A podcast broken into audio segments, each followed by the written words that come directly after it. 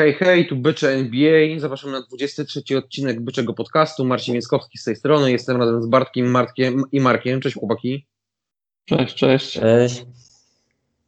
E, tak jak chyba napisałem na Facebooku, taki słodko-gorzki, słodki ten sezon, bo niekoniecznie słodko-gorzki jak te ostatnie sezony po 2017 roku, kiedy ostatni raz awansowaliśmy do playoffów, e, bo jednak trochę fajnej rzeczy w trakcie trakcie sezonu w Chicago się wydarzyło.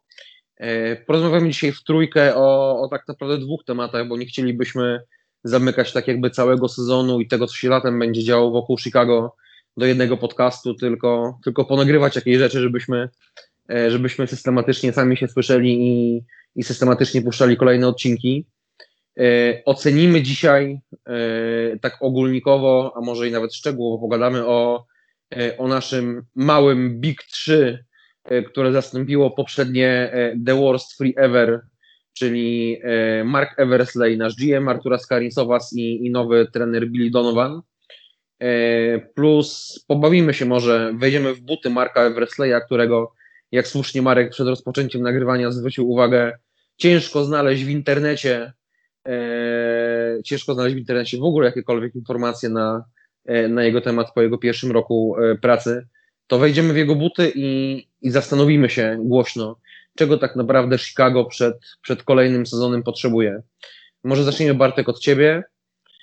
E, Billy, Mark, Arturas. Dużo się zmieniło przed tym sezonem, bo te trzy najbardziej newralgiczne pozycje w sztabie, we front office byków zostały zastąpione nowymi nazwiskami.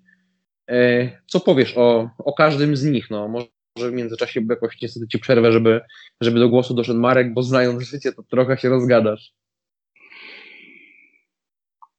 No, zmiana jest ogromna, to w ogóle nie ma o czym mówić, jeżeli miałbym podchodzić do kolejnego sezonu z tą trójką, o której wspomniałeś, nawet nie chcę powtarzać nazwisk, bo boję się, że je przywołam i powrócą. To jest jakiś koszmar. Także jest zupełnie nowy projekt. My mieliśmy zupełnie nowe, świeże spojrzenie i podejście do tego sezonu. Tak jak wcześniej nie wyobrażałem sobie kolejnego przejściowego sezonu, tak teraz no siłą rzeczy on musiał być, żeby nowy front office mógł przesieć sobie trochę ten skład i widzieliśmy, że to nie były tylko takie gadki przed sezonem, tylko faktycznie w końcu w Chicago mamy ludzi, którzy znają się na rzeczy, mają jakiś plan i egzekwują krok po kroku to, czego chcą. No bo to, co się stało w trade deadline i co niejako zawaliło nam sezon, bo nie oszukujmy się, prawdopodobnie gdyby nie sam COVID, Zacha i jeszcze te, nie te ruchy, to myślę, że o ten play-in bylibyśmy spokojni, bo chyba nie dalej jak dwa, dwa podcasty temu mówiliśmy, że nie wiemy, co by się musiało stać, żebyśmy wypadli poza dziesiąte miejsce. No, no to wiemy, musiało, musiało dojść do trade deadline, czyli drużyna nam się rozjechała całkowicie, no bo nie trenowaliśmy. W całym tym okresie mieliśmy tylko jeden dzień, kiedy mogliśmy trenować. To po tym chyba treningu ograliśmy Boston, a to już było troszkę pozamiatane. No tutaj no warto jednocześnie... w miejscu powiedzieć, że po, wymia po wymianie praktycznie połowy rotacji, bo od bodajże chyba 18 marca do końca sezonu Chicago przeprowadziło jeden, słownie jeden trening, co w przypadku takiej, takiej mocnej przebudowy e, w trakcie, no to jednak to jednak nie pozwoliło do końca Chicago pokazać, pokazać potencjału w tej drugiej części sezonu. No dokładnie. Poza tym Wucewicz, tak jak wsiadł z samolotu z Orlando, tak wszedł do pierwszej piątki i grał praktycznie to samo, co, co grał w Orlando. To trzeba mu oddać i to na pewno jest dobry prognostyk na następny sezon. Potem wypadł nam Zach na dobre kilkanaście spotkań, no i wylecieliśmy poza to play-in. I o ile na gorąco byliśmy wściekli, i byliśmy w większości pewnie negatywnie nastawieni do tego całego projektu, jak teraz na chłodno, zwłaszcza po tym, jak można było wysłuchać konferencji prasowych, nie wiem, czy, czy słuchaliście, po sezonie wypowiadali się chyba Temple, Williams, Young, e, Donovan Zach. i Arturas, i Zach też. Tak nie, nie wypowiadał się Mark Eversley, którego w ogóle, tak jak mówię, na próżno szukać gdziekolwiek czy on gdzie się wypowiada, czy podejmuje jakieś decyzje. Póki co wygląda na to, że jest kolegą Arturasa, figurantem, żeby nie było pretensji, że Chicago nie dba o równość rasową, jakkolwiek idiotycznie to brzmi, nieraz już ten temat poruszaliśmy. Tak, gramy piątką tak, białych, to mamy... Tak, a wszystko sobie układa Arturas i robi Arturas, także pewnie jeszcze potem sobie wrócimy do tego, co, co było mówione po sezonie. Taka moja ocena na chłodno na pewno to jest e, już bardzo pozytywne wnioski można wyciągnąć po tym sezonie i o ile nie skończy się tak jak, jak myślimy, to na pewno lepsze czasy przed nami. Wy powiedzcie, co myślicie, a potem zagłębimy się kolejno w jakieś szczegóły tego sezonu lub to, co już poszczególni gracze i trener i Artura zmówili na konferencji. To zanim Marek jeszcze powie parę zdań od siebie, to e, w temacie Marka Everstaya, żeby się nie okazało, znaczy chciałbym generalnie, żeby okazało się po czasie, e, że taki człowiek, który prowadzi swój własny mały gabinet cieni, to znaczy jest bardzo dobrym jokerem i, i umie dopinać deale, e, umie dopinać wymiany, a Arturas jest tym, który potem wychodzi i bardzo dobrze, bardzo dobrze wygląda i bardzo dobrze czuje się przed kamerami, żeby jakoś wszystko to ładnie słowami, słowami spiąć i opisać. Marek, to teraz ty. Ja bym troszkę chciał podejść jakby mm, szczegółowo do tego, co faktycznie bardziej myślałbym duet Karnisowa z e, Donovan e, zrobili, a mianowicie pierwszym ruchem było pozyskanie Patryka Williamsa w drafcie i czy oceniamy to jako dobry ruch. E, analizowałem statystyki in, innych, e, którzy teoretycznie mogli zostać wzięci po nim e, w tegorocznym drafcie. No i poza zawodnikiem Sacramento, momencie mi wyleciało nazwisko, no raczej... Ali Barton, którego ja chciałem już przed tak. draftem od miesięcy, wam mówiłem o nim. To Williams w miarę się prezentuje w tych statystykach na swoją pozycję i patrząc jeszcze na jego wiek, wydaje mi się, że to był dobry ruch, a myślę, że za te 2-3 lata tak naprawdę będziemy mogli powiedzieć na ile. Ale na ten moment oceniam go jako dobry ruch. Kolejna rzecz, y, transfer Wucewicza. No tutaj jedyny jest jakby przytyk do, do, do Karniwasa, a mianowicie, mm, że z Wucewiczem wziął nam ten wspaniały kontrakt Aminu y, i no nas będzie jeszcze bolał w przyszłym sezonie, ile nie pójdzie jakiś buyout. Ale pozbycie się Wendela Cartera, z ciekawości sprawdziłem, jego statystyki są na tym samym poziomie, co był w Chicago, więc jakby jednoznacznie mamy dowód, że po prostu wyżej by nie podskoczył i że jakby ten jego poziom, który grał w Chicago, to jest po prostu jego poziom. To nie jest jakaś kwestia taktyki, złego wykorzystania jego. On po prostu jest zawodnikiem na tym poziomie i na ten moment nie widać jakiegoś mega progresu. E, kolejne jest oddanie Otto, Parker, Otto Parkera jego nie tylko fatalnego stosunku, jaki ma do, nie wiem, do zawodowego sportu i do tego, mm, jak przechodził swoją kontuzję. No to jeszcze w Orlando no on gra jeszcze gorzej niż w Chicago. Tam najciekawsza statystyka, którą znalazłem, że trafia 11% rzutów za 3, co raczej było zawsze jego mocną stroną, więc już kompletnie odpuszcza. Wydaje mi się, że on po tym sezonie to może mieć problem, żeby gdziekolwiek się dostać angaż. Chyba, że zmieni podejście, ale no, nie zakładam w tym wieku. Y, kolejny to jest ta, ta trójstronna wymiana, moim zdaniem to jest po prostu genialny ruch, gdzie w zasadzie za Daniela Gafforda dostaliśmy mojego nowego lubieńca Daniel, Daniela Tejsa. To jest pod każdym względem ruch świetny, bo pozbyliśmy się zawodników takich kompletnie zbędnych w rotacji, typu Chandler Hutchison, typu Luke Cornet, a dostaliśmy za to za, yy, właśnie Tejsa, Troja Browna Juniora, z którym ja tam wiążę jakieś nadzieje na przyszłość, bo okazuje się świetnym obrońcą na obwodzie i, i całkiem solidnym grajkiem. A propos Javonta Greena, to już aż takich jakichś optymistycznych e, rokowań nie mam, ale też gość w miarę na przyzwoitym poziomie i na pewno nie gorszy od tych, co oddaliśmy. Jeszcze jeden ruch, który mi się przypomniał, no to jest Gareth Temple. E, on też prawdopodobnie został wzięty, podpisany już przez Karin Sowasa na początku sezonu za bardzo rozsądne pieniądze, a jest to gość, który występuje w wielu statystykach jako jeden z tych właśnie pozytywnych, że w duecie z nim to gdzieś w trio zawsze Chicago raczej było na plus, więc wniósł bardzo dużo dobrego gry także, do gry także z punktu widzenia statystycznego i wydaje mi się, że jeden z y, odkryć tego sezonu albo takich jakby niespodzianek pozytywnych. E, ja może wracając tak, mam nadzieję, że po raz ostatni do, do Wendela Cartera Juniora, bo patrząc na grę Wucewicza, to szczerze powiedziawszy w ogóle zapomniałem o kimś takim jak Wendell. E, dla mnie idealnym takim podręcznikowym opisem sytuacji Wendela, jego e, kariery i tego, kogo zamieniliśmy na kogo, jest fakt, że w ostatnim meczu sezonu został totalnie zdemolowany przez Embida, kończąc na 1 na 9 z gry. I to no, ten jego boiskowy Pamiętamy jego boiskowy wyraz, kiedy bardzo często łapał jakieś głupie faule, był sfrustrowany. Tak więc w ostatnim meczu sezonu, e, kiedy niemalże popłakał się schodząc na ławkę rezerwowych, e, było to bardzo idealne podsumowanie tego, e, że zamieniliśmy Alastara na tak naprawdę na kiepskiego gracza, jakim jest Wendell. No ja nie boję się w tym momencie powiedzieć, że Wendell długofalowo nie będzie graczem pierwszopiątkowym nawet nawet w takim Orlando, gdzie pod koniec sezonu większe minuty od niego e, zaczął grać Mohamed Bamba, zresztą którego, którego kiedyś chcieliśmy w Chicago, Bartek, nie? No, pamiętam, pamiętam. E, to podsumowując też delikatnie, e, delikatnie wypowiedzi Bartka i Marka, e, do momentu, do momentu meczu gwiazd, to gdzieś w okolicach meczu, meczu gwiazd, mieliśmy bilans 18-22, to jeszcze było w starym układzie i ja wcale nie wykluczam, że gdybyśmy tego, tej, tych wymian, tego boom w rotacji w trakcie sezonu nie zrobili, to wątpię, żebyśmy poza tą dziesiątkę wypadli. I być może, być może ten wynik, ten wynik sportowo dzisiaj dzisiaj byłby lepszy.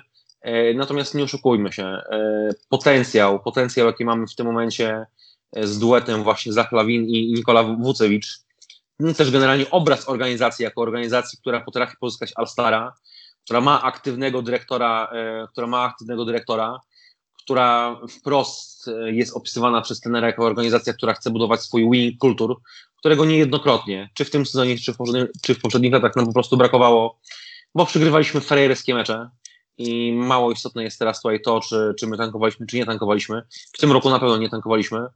E, to takich frajerskich porażek po prostu mieliśmy zdecydowanie za dużo. I tak jak mówi Arturas, chcemy być organizacją, która chce być lepsza tu i teraz i e, znamy, znamy potrzeby zespołu, znamy potrzeby zespołu, wiemy w jaki sposób chcemy go udoskonalać i, i poprawić.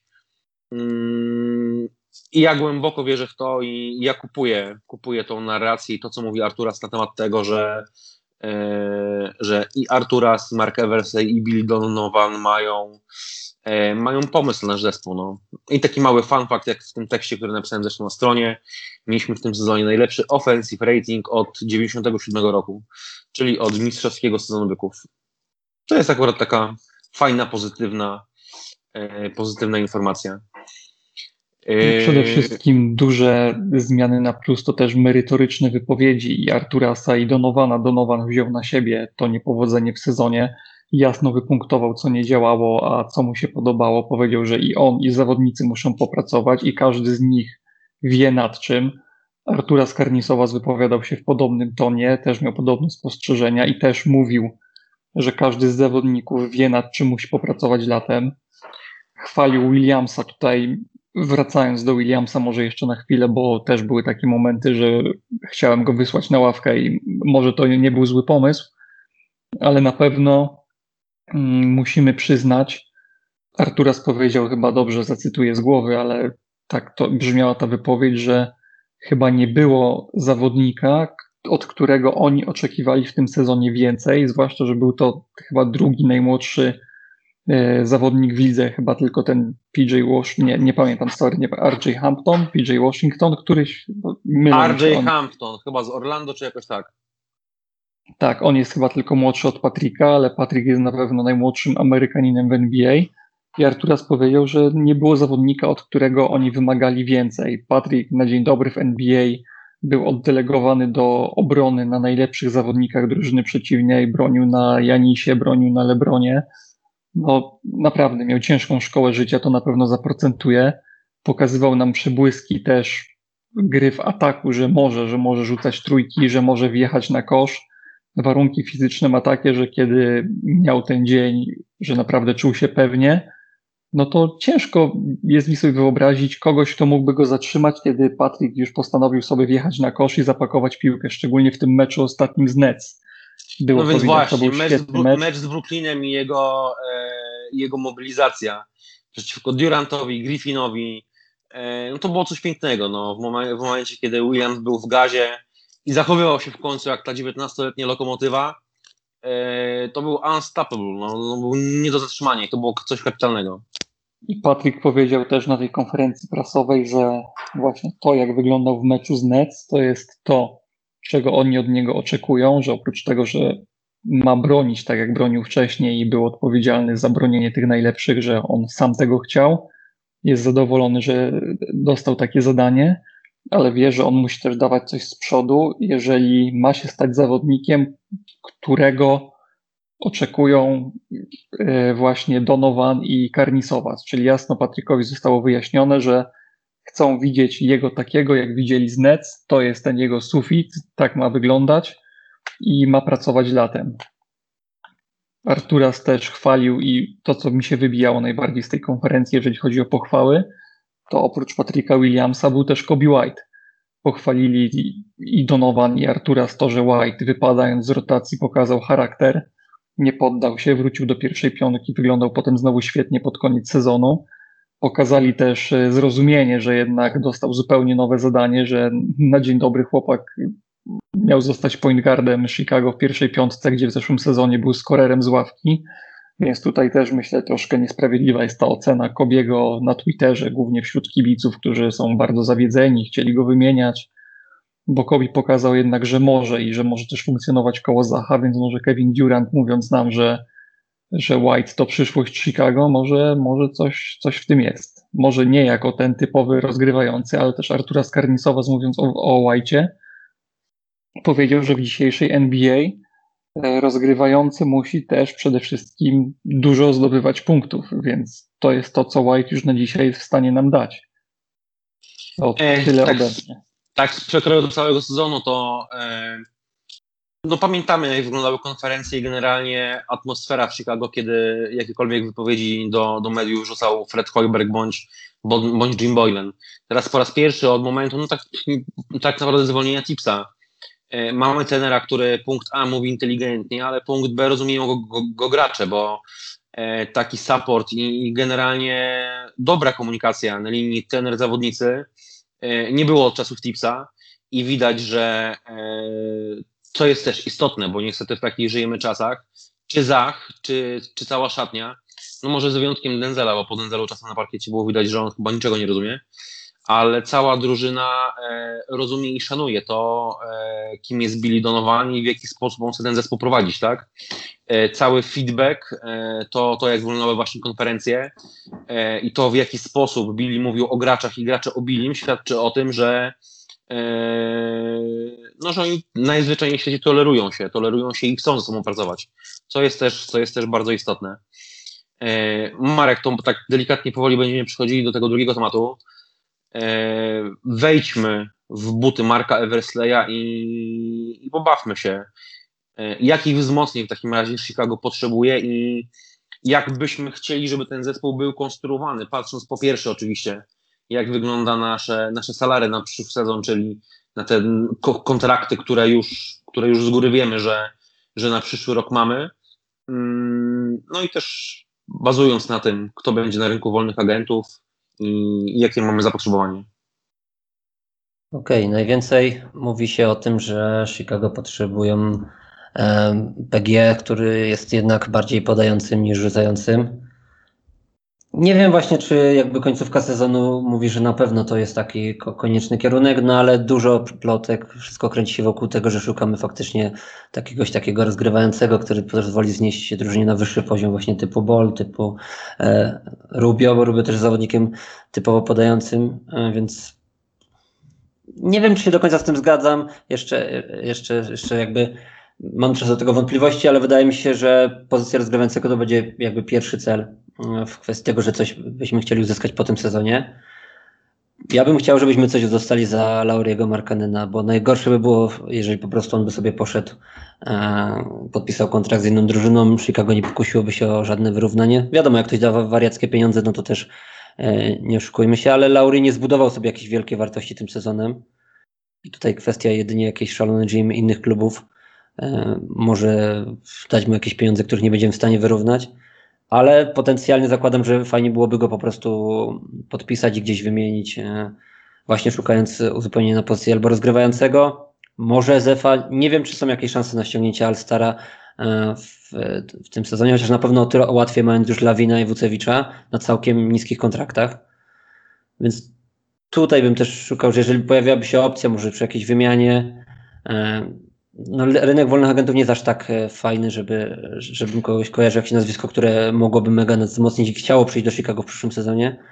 Więc ja raczej jestem zwolennikiem tego, że będziemy chcieli budować tym, na tym, co jest, czyli mamy zespół, mamy potencjał w tym zespole, fajnie by było go zgrać, utrzymać takich gości jak Tace, e, pozbyć się takich gości jak Valentine i nie daj Boże z nimi nie przedłużać, choćby nawet nie, żeby zagrzali ławkę spróbować e, upchnąć gdzieś tego Aminu, bo jednak e, raczej to jest rozczarowanie niż, niż zawodnik. Zostawić weteranów, bo to też jest duża zasługa Donowana, że umiejętnie skomponował zespół młodych zawodników z weteranami. Bardzo e, dobre statystyki i dobry wpływ na grę mieli Young, Temple i miał też swoje dobre momenty satorańskie, który przez, miał takie serie spotkań, że naprawdę byliśmy mega pod wrażeniem jego gry i, i, i uważaliśmy go za mega solidnego grajka. Więc ja bym mo może dobudować jeszcze, dodać jakichś weteranów, e, ale raczej próbowałbym budować zespół na tym, co jest. Jakichś większych ruch, ruchów kadrowych nie przewiduję, bo nie, nie, spotkałem się, żeby coś więcej niż jakiś solidny rozgrywający z wyższej półki mógł dołączyć do Chicago, żeby to się pojawiało gdzieś w plotkach, albo żeby o tym też mówili um, włodarze. A jakbyś miał się bawić w GMA, to w którą stronę byś poszedł? Wolałbyś bawić się i myśli, że byłby sens związać długoletnim kontraktem z Lonzo Bolem, e, czy jednak patrząc na to, jak w drugiej połowie sezonu rozwinął się Kobe White, e, zamykamy sobie furtkę, nie potrzebujemy tego first pass rozgrywającego, dajemy Kobiego na jedynkę i, i to jest takie nasze, nasze małe big 3, czyli wierzymy, no jakby nie patrzeć, to, to był drugi rok Kobiego, Kobi ma dalej 21 lat, w drugiej połowie tego sezonu pokazał, że, że dojrzał bardzo na parkiecie, na, na parkiecie naprawdę dojrzał e, i staramy się zbudować to właśnie na, na trio Kobi, Kobi Zach i, i, i Wusewicz. Ja jestem zwolennikiem talentu Kobiego White'a, zwłaszcza podobało mi się, szczególnie w końcówce sezonu były spotkania, gdzie no już Chicago dużo przegrywało i no, niespecjalnie e, im szło, ale widziałem tą wolę walki, to był czasem jedyny człowiek na parkiecie, któremu się chciało grać, nawet już e, w tym momencie, kiedy tak naprawdę nie grali o nic. E, I ta wola walki na pewno przekonuje mnie do tego, że chciałbym inwestować w Kobiego White'a jako GM Bulls. I no właśnie to jest to, że dlaczego mam wątpliwości w szukaniu jakiegoś e, gościa pokroju Bola no, na rozegraniu. Ja bym raczej wolał zostać przy, przy Kobie White'ie, ewentualnie jakiegoś weterana, który mógłby pomóc przez jeden sezon i ewentualnie znieść tę drużynę na wyższy poziom. Może pomóc też w rozwoju jako playmakera no i teraz dla, wszyscy dla wiemy, że mówisz teraz o Derricku Rose, wszyscy. to Derrick Rose to mocno wierzę, że on skończy karierę w Chicago. No chcia, chciałbym, żeby tak się tak było i to byłoby piękna klamra. Więc nie wiem, czy to już, ale na pewno wierzę, że kiedyś Derrick wróci. No, a teraz czas na przyszłego GM Byków, czyli Bartka. E, Bartek, a jak, jak ty byś budował skład? Już w poprzednim podcaście dużo rozmawialiśmy na, na ten temat, więc nie wiem na ile się powtórzę.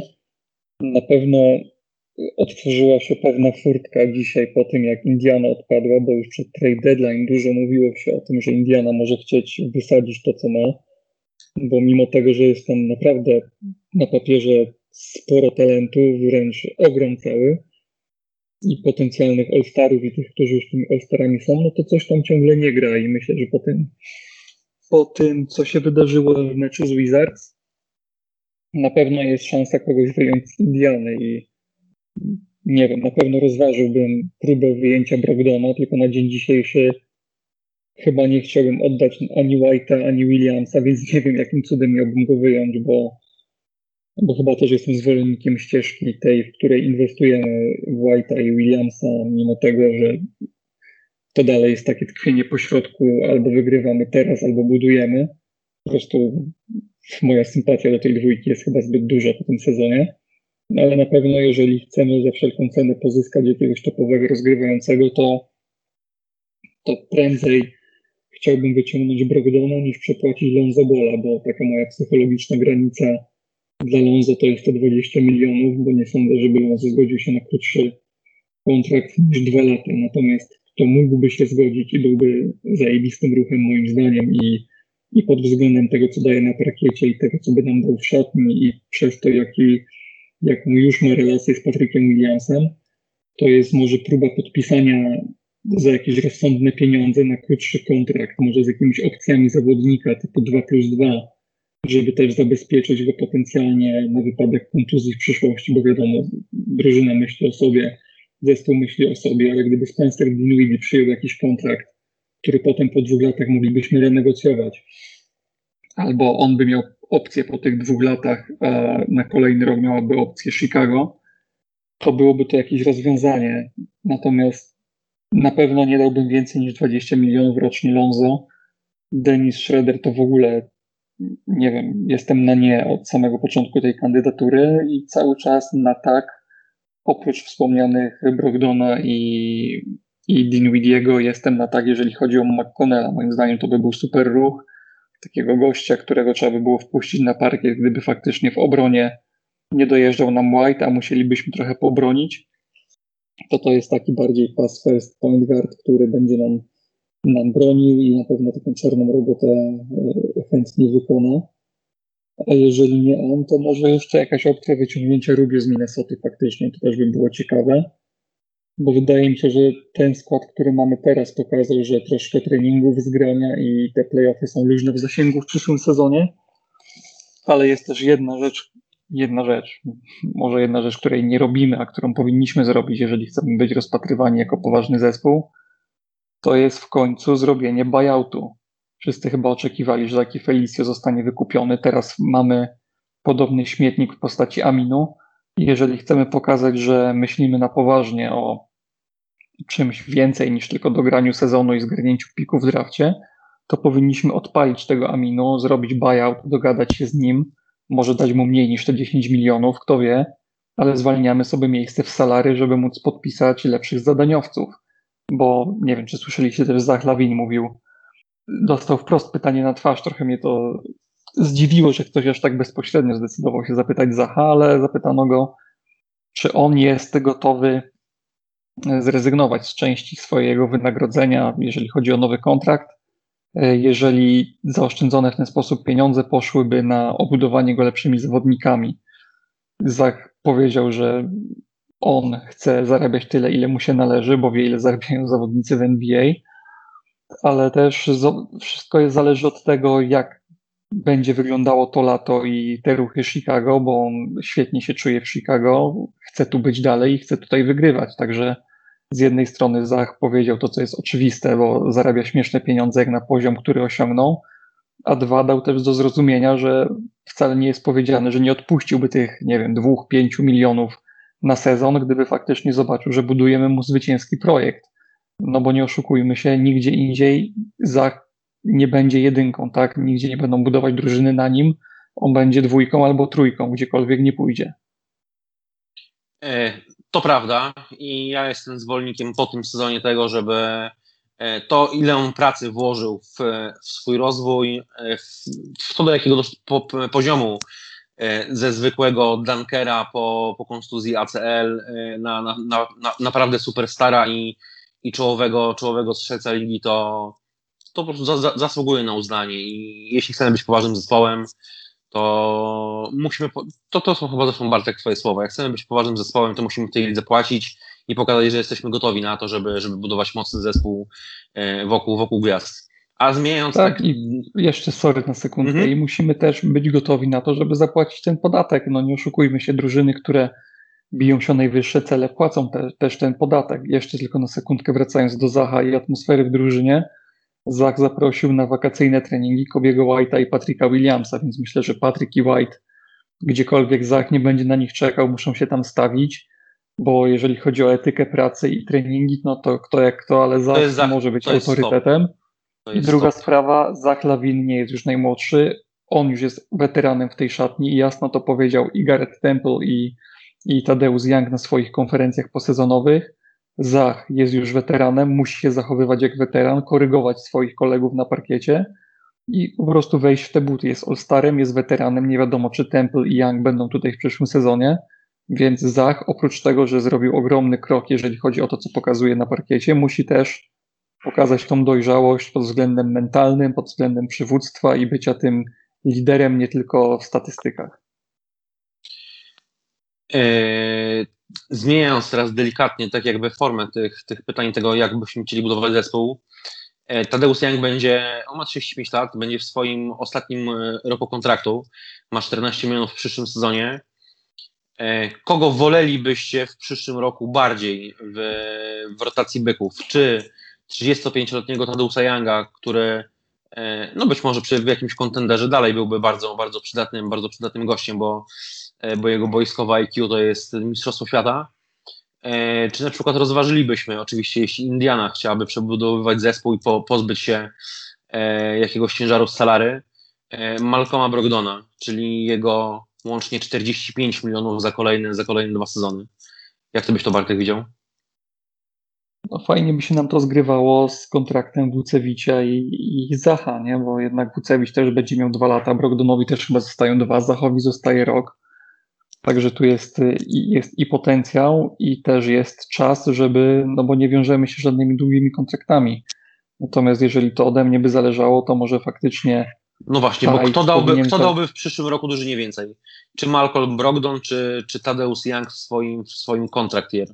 Nie, oczywiście, że Brogdon, natomiast sam fakt, że Young nie będzie młodszy i jest Tajs, którego bym wolał podpisać, e, próbowałbym zyskać jakiś pik pierwszej rundy, może pakując też tej drugiej rundy, bo jednak ten draft jest mocny i głęboki można wyciągnąć ciekawego gracza moim zdaniem, no więc może jednak spróbować jakoś przehandlować i Sato i Younga, kto wie czy się uda czy nie, a we free agency, czy może też w wymianach bardziej bym szukał nam skrzydłowego może niż point guarda koniec końców. No ja patrząc na to, jak wygląda właśnie struktura płac Indiany, to zastanawiałem się, czy to w ogóle byłoby do przejścia, żeby oddać e, Sato i Younga, którzy, którzy będą w ostatnim roku e, i przygarnąć właśnie kontrakt Malcolma Brogdona i na przykład zgarnąć jeszcze Jeremiego Lamba, który jakby nie patrzeć z ławki, to jest fajny shooter, e, ma w przyszłym roku jeszcze 10,5 miliona. Mm, ciekaw jestem, czy, czy Indiana chciałaby w ten sposób sobie delikatnie wyczyścić, wyczyścić swoje, swoje płace, płace na najbliższe ja lata. Indiany też chętnie bym tutaj zobaczył TJ Warrena. No, czyli MVP bańki, nie? MVP ja bańki w Orlando. Myślę, że prędzej niż Brogdona to, to, czy za Sato, czy za Younga jesteśmy w stanie wyjąć Rubio z Minnesota, jeżeli już point guarda zyskiwać w wymianie.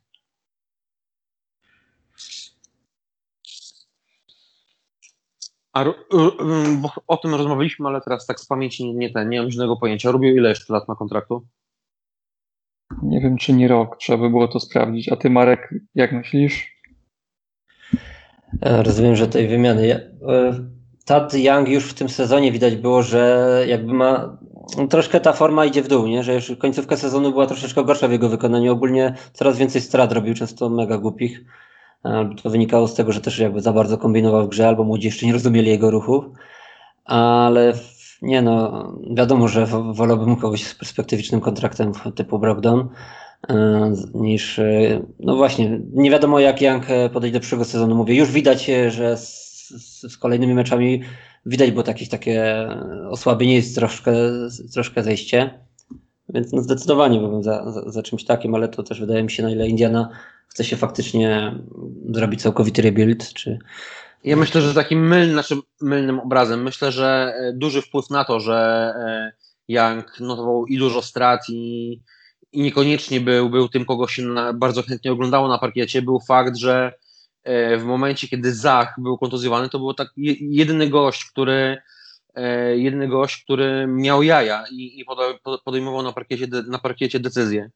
W momencie, kiedy tej decyzyjności no, generałem parkietu Kobe White nie był, raczej nie będzie, ale w momencie, kiedy nie mieliśmy takiego samca alfa na parkiecie, a Nikola Wusewicz kimś takim nie będzie, bo on potrzebuje dostać piłkę e, i, i, grać swoje ISO, to Tadeusz Young był jednym gościem, który tak jakby starał się być kreatorem i, e, i coś tam na, na, na, tym parkiecie mieszać. No, to, to, to akurat jest na plus, no ale fakt, faktem pozostaje, że im większa była jego rola w zespole, tym, tym gorszy był odbiór jego, jego jako, jako zawodnika.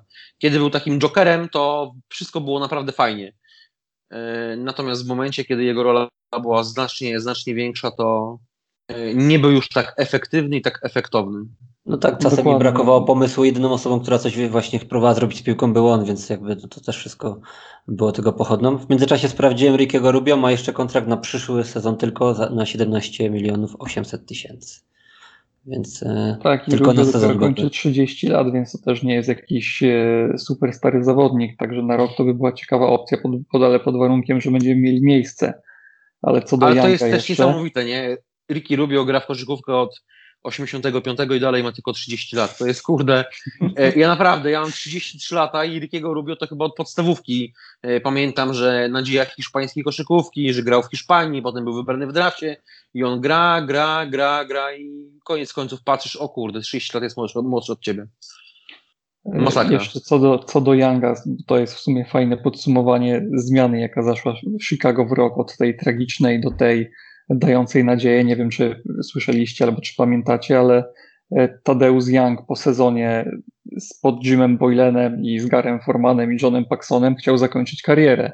Więc od gościa, który przestał w ogóle chyba dbać o siebie, trenować i chciał kończyć karierę, do gościa, który został takim niespodziewanym liderem drugiego unitu, a w pewnym momencie liderem w ogóle Bulls na przestrzeni jednego sezonu, no to naprawdę niezła karuzela, więc może Tad Young po prostu nie miał tyle paliwa w baku na ten sezon, a już na pewno nie na minuty, które koniec końców grał, kiedy nie było Zacha. A może po prostu jest za stary i za mądry na to, żeby grać z debilem, no, jakim był Boylan. I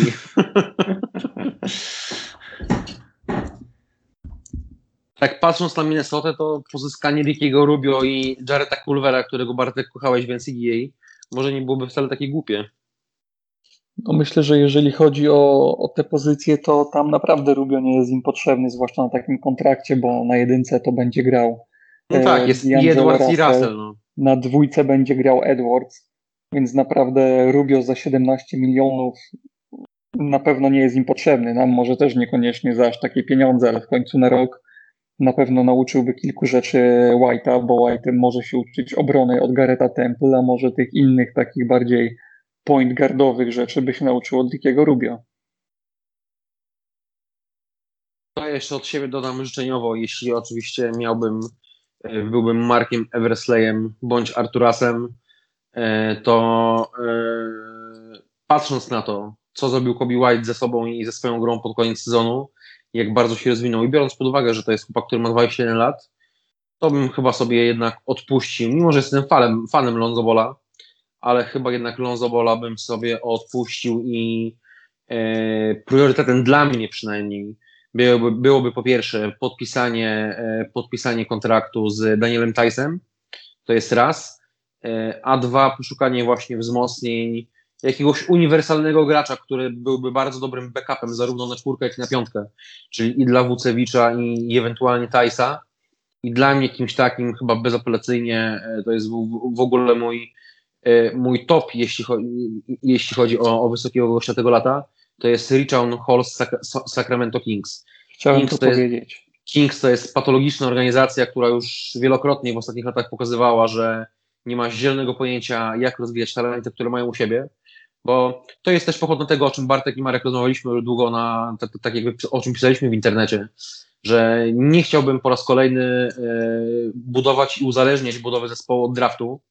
Fajnie było, byłoby oczywiście, gdyby nam się poszczęściło i mielibyśmy ten pik w top, top 4, natomiast są takie organizacje jak Sacramento, Minnesota, Orlando i tak dalej, i tak dalej, Nowy Orlean, które zbierają te piki, wybierają piki i dalej są w totalnej dupie, a a tak naprawdę e, inne zespoły biją się o najwyższe cele. I Richard Holmes jest niesamowicie e, produktywnym zawodnikiem. Moim zdaniem jest o klasę bądź dwie klasy lepszym podkoszowym niż Marvin Bagley, który był, nie wiem, drugim albo trzecim wyborem w drafcie, miał być naprawdę świetnym, wysokim. Jest kozackim rim protektorem, straszy rzutem z załuku, jest silnym zawodnikiem, jest mega atletą E, no i potrafi grać zarówno na czwórce i na piące i nie, absolutnie nie jest dziurą w obronie. Jak mało osób się może interesuje Sacramento, to charakterystyka Richana, Richana Holmesa to jest taki bardziej mobilny i bardziej skoczniejszy Daniel Tice. No. E, I dla mnie to byłby, to byłby idealny, idealny człowiek, którego moglibyśmy podpisać jako backup. Wtedy w ogóle by nam odpadł motyw tego, żeby martwić się w ogóle o pozycję na przykład czwórki bo na czwórce mielibyśmy Daniela Tajsa, Holmesa, e, w razie W Marka Simonowicza, który głęboko wierzy, że spełni pokładane w nim przez fanów nadzieję i pokaże się w lidze letniej i będziemy go mieli w przyszłym roku. No i w przypadku small ballu jest też Patrick Williams, tak, który też może, który też może e, na tej czwórce grać. No już nie wiem, czy pamiętasz przed tej deadline, nie wiem, czy mówiliśmy to w podcaście, czy wysyłałem wam te moje kilka pomysłów wymian, to właśnie próbowałem wepchnąć do nas w jakiś sposób Holmesa z Sacramento. Teraz jest bez kontraktu. Bez kontraktu są też nasi niektórzy starzy znajomi. Jest Bobby Portis, Itwan Moore i Tony Snell są bez kontraktu. Myślę, że Bobby Portis będzie za bardzo rozchwytywany, żebyśmy, żebyśmy, żebyśmy mieli okazję go podpisać. Mało osób wie, Bobby Portis chyba będzie zbyt rozchwytywany, żebyśmy mogli go podpisać. Bo mało osób może o tym wiedzieć, ale Bobby Portis był najlepszym strzelcem za trzy w tym, w tym roku w NBA. Niesamowity postęp w ofensywie, niesamowity. Ja długo nie mogłem przeżyć oddania Portisa i do dzisiaj chętnie bym go u nas, u nas widział, to na pewno. A ja mam jego koszulkę meczową i Bobby jest zajebisty. Gdziekolwiek będzie grał, to mając, mając na uwadze, jaki to jest freak i jak zajebiście kocha koszykówkę, e, tak jak zresztą hasło na koszulkach, bo on ma swoją linię koszulek, underdog. E, tak więc e, no ja jestem ultra fanem Bobiego, Portisa i głęboko mu życzę, żeby, e, żeby wygrał mistrzostwo. Oczywiście fajnie by było, jakby wygrał w Chicago, ale, ale gdziekolwiek będzie grał, to Zwłaszcza jak zobaczymy, że grał za 3 miliony za sezon, także jakby na jego poziom to śmieszne pieniądze dostawał za swoją grę. No, dokładnie. Ale to taki też trochę delikatny status Nerlensa Noera. To w ogóle ruchy, jakie zrobiło na przykład Milwaukee, Milwaukee i Nowy Jork, świetnie pokazują, że to nie są już czasy, kiedy można na ślepo przepłacać wysokich, bo e, wysocy goście, którzy mają naprawdę wysoki sufit, jeśli chodzi o talent, e, każdego roku są do podpisania za, za, groszowe, za groszowe pieniądze i e, kimś takim był w tym roku Bobby Portis, ale kimś takim w tym roku był też Nerlens Noel, który też za minimum, czy tam za 4 miliony podpisał jednoroczny kontrakt z Nowym Jorkiem. I co dobry trener, czyli Tips, e, potrafi wycisnąć takiego zawodnika, jakim jest e, Nerlens no to, no to widzieliśmy. No. Jedyny, gra, jedyny gracz w historii, nie, nie w historii, jedyny gracz w tym sezonie, który miał powyżej dwóch bloków i półtora przechwytu. E, No i praktycznie każdy mecz, w którym występował w pierwszej piątce po tej kontuzji Mitchella Robinsona, kończył z czterema, pięcioma, sześcioma blokami. Krę, o, kręcił się w okolicach double-double, no i z tej defensywnej strony to taka nowojorska wersja Joachima Noach może trochę, tylko że mniej operująca piłką. Słuchajcie, tak patrzę teraz szybko na listę wolnych agentów, bo tak mówiliśmy, że to nie jest super silna grupa, więc faktycznie poza tym idąc tym tropem, o którym mówimy, że odpuszczamy tych topowych wolnych agentów, budujemy to, co mamy i dobieramy zadaniowców, to tutaj już naprawdę jest na tyle duży wybór, że jeżeli kogokolwiek z tych ciekawszych nazwisk udałoby nam się podpisać za rozsądny hajs, no to nie ma co narzekać, jak tak patrzę. Tony Snell, Spencer Dinwiddie, mm, Paul Millsap, chociaż on I jest bardzo- stary. I bardzo fajna kandydatura, czyli e, rezerwowy rozgrywający Lakersów, Talen Horton Tucker. Do niego chciałem przejść na końcu, to pozwolisz, że zaraz do niego wrócimy. No to mów, Ale to jest mów. też Trey Lyles, jest wolnym agentem. Wolnym agentem jest właśnie wspomniany Erlenz Noel, Richard Holmes, o którym mówiliśmy, którego byśmy tu bardzo chcieli. Elfrid Payton, to też fajna opcja na rozgrywającego. Yy, Jest też Reggie Bullock, który chyba całkiem nieźle wygląda w tym sezonie.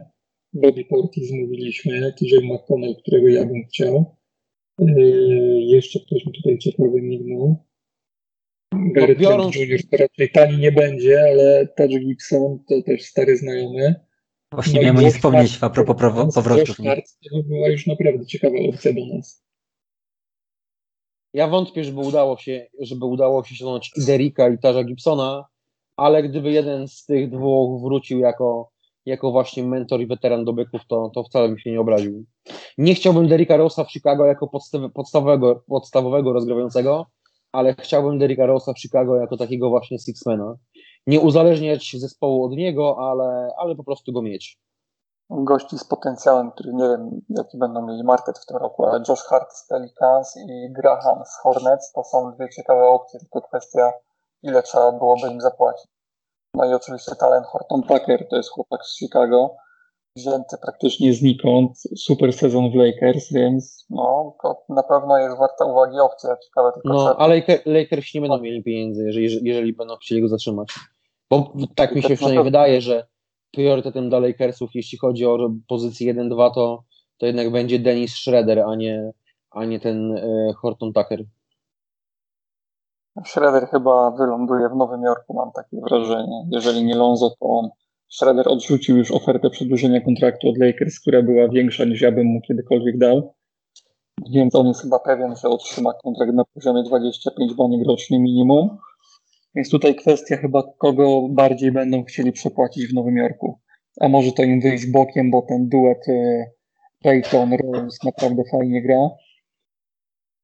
A koniec końców może zawodnik za wyższą kasę, ale jeden i nie dający może takiej uniwersalności, jak ta wspomniana dwójka, może to wyjść bokiem. Nixon plus to, jak Tips y, wykręca Maxa ze swoich zawodników. Także niech fani Nowego Jorku cieszą się, póki mogą, bo może to nie potrwać długo przy Tipsie. Tak jak teraz przeleciliśmy tą listę wolnych agentów, to biorąc pod uwagę, że mamy ten trzon, który chcieliśmy mieć, e, naprawdę jest duże, będzie duże pole do wyboru, jeśli chodzi o, o takich zadaniowców i gości, którzy mogą ci uzupełnić rotację. I też biorąc pod uwagę czutkę Arturasa do takich nieoczywistych podpisów, tak jak Garrett Temple chyba, który wszystkich zaskoczył, jeżeli byśmy mówili o MVP sezonu, to na pewno Temple byłby pod rozwagę no to naprawdę możemy się spodziewać, że tutaj nie będzie przypadkowych ruchów. No, nie ma takiej opcji nawet. Arturas powiedział na konferencji, że oni nie przystaną na mediocrity, to się mówi, czyli na taką średniość, czyli nie zadowoli ich bycie średnimi, oni chcą wygrywać. I tu może być naprawdę ciekawie. Jeszcze zapomnieliśmy o jednym nazwisku z Chicago, jak już wspomnieliśmy o Hortonie Takerze, wolny też będzie Kendrick Nunn, który teraz gra w Miami. A, no tak, ten, ten leworęczny guard, to nawet nie, wiedzie, nie ten, nie, nie doszedł do, do tego, że i on będzie wolny. Ja generalnie po tej wypowiedzi Karin Sowasa, w której powiedział, że e, Lonzo Ball był za drogi w trade deadline i nie chcieli go przepłacić, może nie jestem pewny, ale gdzieś tam w głowie mi świta, że Arturas już wie kogo i, i wie za ile podpiszemy tego lata, tylko po prostu w najzwyczajniej świecie legalnie teraz tego nie może powiedzieć. Oby tak było. Ja myślę, że plan jest rozrysowany. To, co jest też fajne w Chicago, że nasz nowy front office działa po cichu. Ani nie wiedzieliśmy, kogo możemy się spodziewać w drafcie, bo to, że przyglądamy się Williamsowi, chyba wyszło dzień przed draftem. Za bardzo nie, jest nie było słychać o jakichkolwiek ruchach w trade deadline. Gdzieś tam się mówiło, że może spróbujemy wyjąć Lonzo za Lauriego ale o tym, żeby przyszedł Wucewicz, to w ogóle była cisza kompletna. Także myślę, że Arturas nie dał nam powodów, żeby wątpić w jego umiejętności. I też po roku przebudowy i to takiego sezonu, jaki mamy, czyli bez kibiców, bez ligi letniej, krótszy sezon, zawodnicy co chwilę wypadający przez COVID, tak jak u nas Zach, który nam pozamiatał sezon, bo gdyby nie to, to myślę, że nie spadlibyśmy za dziesiąte miejsce. No, koniec końców to wszystko jest na plus i daje nam spore nadzieje na to, że będzie lepiej.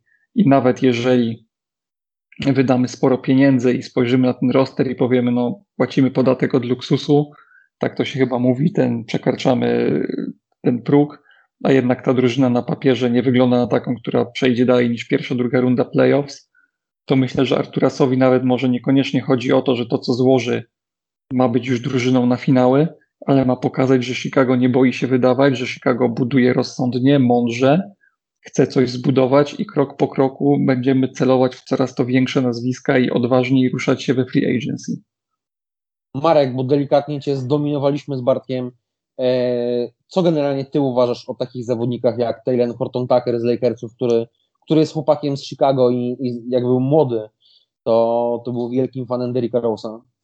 Szczerze mówiąc, nie, nie, za bardzo śledziłem jego grę, więc ciężko mi się tutaj odnieść. Jeżeli mówicie, że miał dobry sezon, no to jak najbardziej warto w niego inwestować. Bardziej chciałem wspomnieć o jeszcze takich ruchach a propos wolnych agentów, trochę w drugą stronę, które też są dobrymi może ruchami, niekoniecznie z udziałem Karnisowasa, a mianowicie o dwóch panów e, kończących przygodę z Chicago.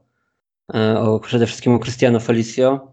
Spotkałem się z takim wyliczeniem za jego wspaniały ostatni kontrakt, czteroletni, każdy punkt kosztował Chicago 48 tysięcy dolarów pensji, a jeszcze poszedłem dalej i wyliczyłem, ile e, wejście jaśnie e, wielmożnego pana na boisko kosztowało w Chicago, a mianowicie w tych, przez te cztery sezony zagrał 155 spotkań, inkasując 32 miliony dolarów i jego wejście na boisko to było około 200, 206 tysięcy baksów za występ, więc... Legenda. Kurwa, więc legenda. to jest pan, który ma najlepszego menadżera w lidze. Tak?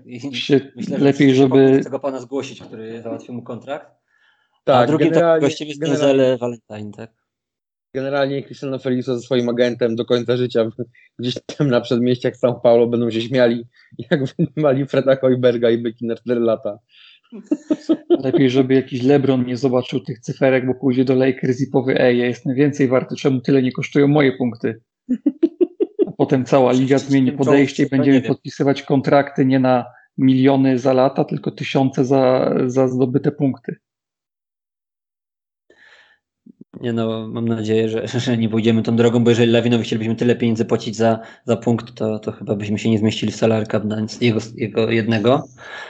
A no drugim zawodnikiem, z którym mam nadzieję, albo raczej na pewno też się żegnamy, jest nasz wspaniały e, Denzel Valentine. Czy ja tutaj ma, uważałem do połowy sezonu, że gra całkiem solidny sezon na to, co, co potrafi. No ale niestety od połowy sezonu zaczął, że tak powiem, gwiazd, gwiazdożyć. Nikt mu nie dał sneakersa, no i, i mieliśmy taki obraz jak ten rzut z 8 metrów za trzy w końcówce, kiedy myślał, że jest Stefem Karym i, i, i, wygra mecz. Nie wiem, nie wiem, co siedzi w głowie tego chłopaka, bo wbrew pozorom on ma więcej umiejętności niż to pokazuje na parkiecie, mi się wydaje. Naprawdę miał fajny przegląd pola, potrafił podać, świetnie podać nawet przez całe boisko. Ma tą solidną trójkę, wcale nie jest słaby w obronie i nie wiem, kolejny zawodnik, który ma problem gdzieś z psychiką i, i przez to jakby nie potrafi pokazać swojego potencjału. Troszkę szkoda, że nie wykorzystał, bo był moment, że naprawdę wierzyliśmy w niego. Dwa, trzy lata temu to wydawało się. Nie, no tak, to prawda. Zresztą on jak wchodził do NBA, to wchodził jako gość, który tam w tym Uniwersytecie Michigan, czy gdzie on tam e, trenował, mhm, e, znaczy się, się uczył. E, wykrę, wy, wykręcał, wykręcał prawie triple-double co mecz i no i też wchodził jako taki uniwersalny żołnierz, którego potrzebowaliśmy, tak? Taki combo guard jedynki z dwójką, który ma całkiem przyzwoite warunki fizyczne, bo Denzel, tam, tak z pamięci, on na, na pewno ma powyżej 1,90 m, więc yy, gość, który miał dobre warunki fizyczne, właśnie dobrą trójkę. Yy, a co do tego, że jest dobrym strzelcem, to się absolutnie z Markiem nie zgodzę, bo nawet teraz otworzyłem Basketball Reference i 37% z gry w tym sezonie, co jest jego no, drugim najgorszym wynikiem w karierze, bo jako rookie miał, miał jeszcze mniejszy procent, ale 37% z gry yy, i boiskowa IQ na poziomie minus 10 to absolutnie się nie broni. Moim zdaniem to nie wynika koniecznie z braku umiejętności, a z jakby z przesadnej wiary i w oddawanie rzutów z często bardzo dziwnych pozycji e, i bardziej złej selekcji rzutowej moim zdaniem. No tak, tak, tak, z jego decyzyjności na parkiecie to w ogóle nie, nie, nie podlega Na przykład rzuty wolne w tym sezonie rzucał najlepiej w Chicago, bo trafił 16 na 17, więc e, miał 94. To i tak, Denzel nigdy nie będzie Tonym Snellem. Snell, miał 16, Snell nie spudłował Snell chyba osobistego kilku lat. A właśnie a propos Snella, wy go wspominacie dobrze, ale ja pamiętam, że dość często kręciliśmy bekę z tego pana, ponieważ e, e, no, miał no tragiczne mecze i potrafił mieć bardzo, bardzo słabo. On potrafił, on potrafił być 30 minut na parkiecie i przez 30 minut mieć jeden niecelny rzut z gry i, i na przykład jedną zbiórkę. No, był takim e, śmiałem się, że Mark Eversley prowadzi swój gabinet cieni, a Tony Snell był takim chodzącym gabinetem cieni. On był jeszcze mniej produktywny jak Patrick Williams. No, Patrick Williams i i jego produktywność nawet jak, e, nawet jak dziś znika na parkiecie, e, to były Himalaje w porównaniu z tym, jak no były takie mecze i takich meczów było masa, kiedy wydawało nam się po pierwszej kwarcie, kiedy Tony był jakimś tam starterem, że graliśmy 4 na 5. No.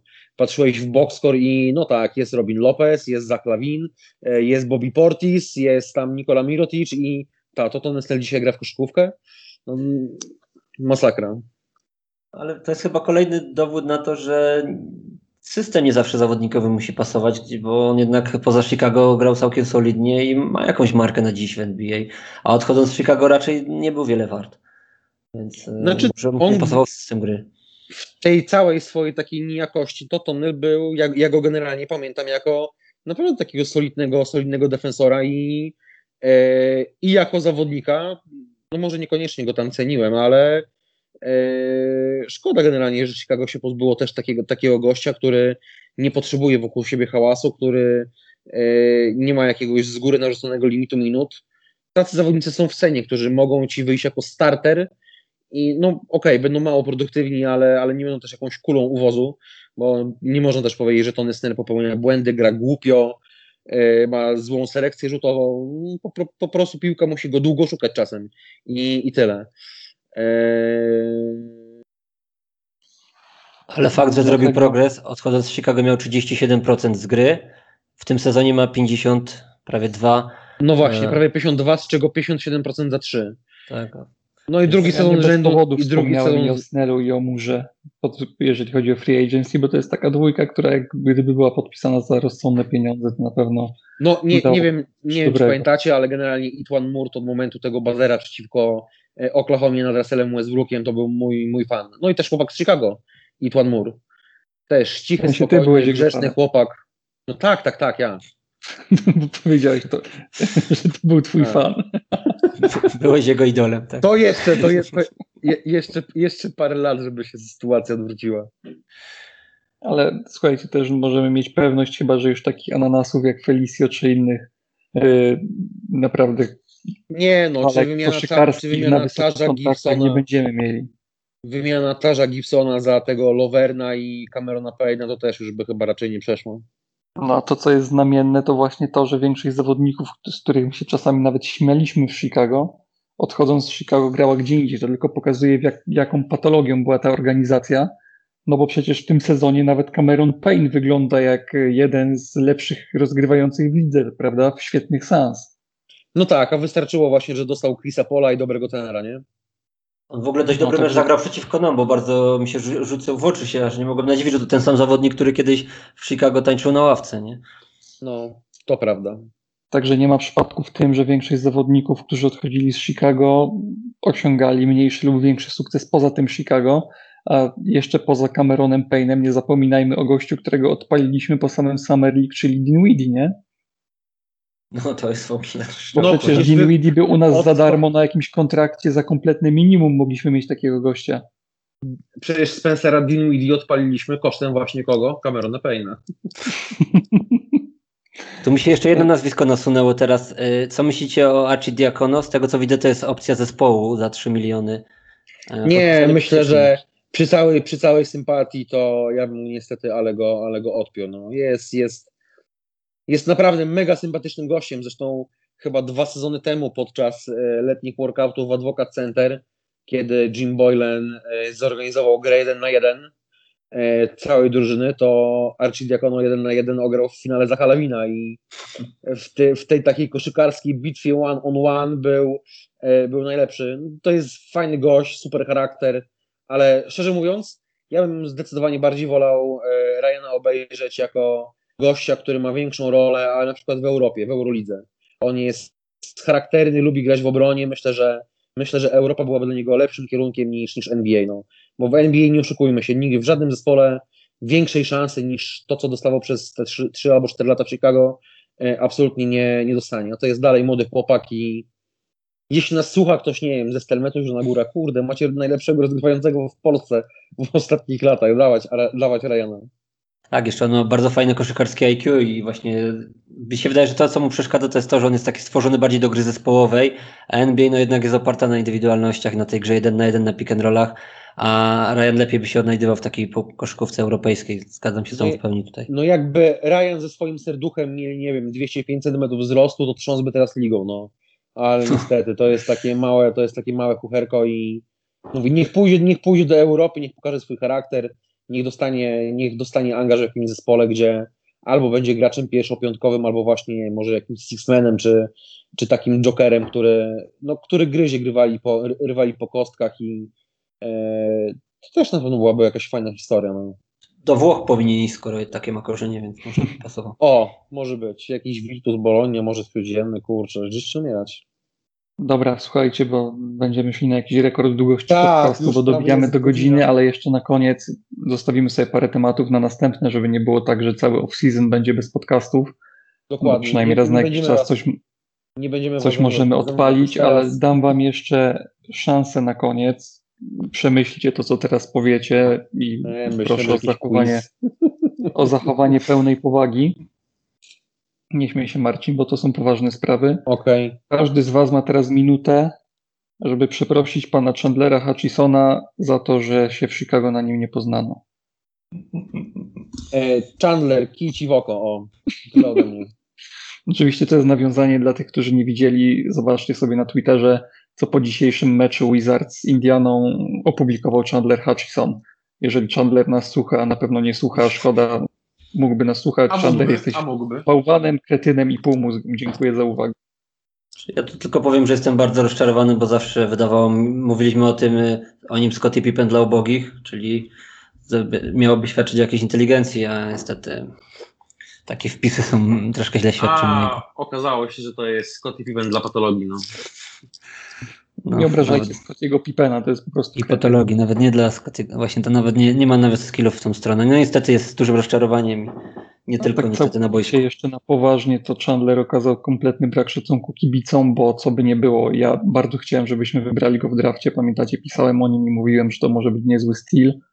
To, że nie wyszło mu w Chicago, moim zdaniem, to jest tylko i wyłącznie jego wina, bo jak widać, nie chodziło o kontuzję, że nie grał, czyli albo był jakiś z nim problem pozaboiskowy, nie wiem naprawdę, ale kibice okazywali mu wsparcie, kibicowali mu. Naprawdę na Twitterze nie widziałem jakichś większych negatywnych opinii. Gościu odchodzi z, z Wizards i na przestrzeni bodajże miesiąca to jest drugi albo trzeci strzał w Chicago. No niestety. no cóż, jak Nie to, się zostawia pięk... dobrego wrażenia. jak to się pięknie w naszym kraju mówi, Alex Ban. Dobra, dzięki chłopaki, dzięki wszystkim. Dobijamy do godziny podcastu. Jeżeli ktokolwiek z nami wytrzymał do końca, to szacun. Dokładnie. Do następnego Na razie. Na razie.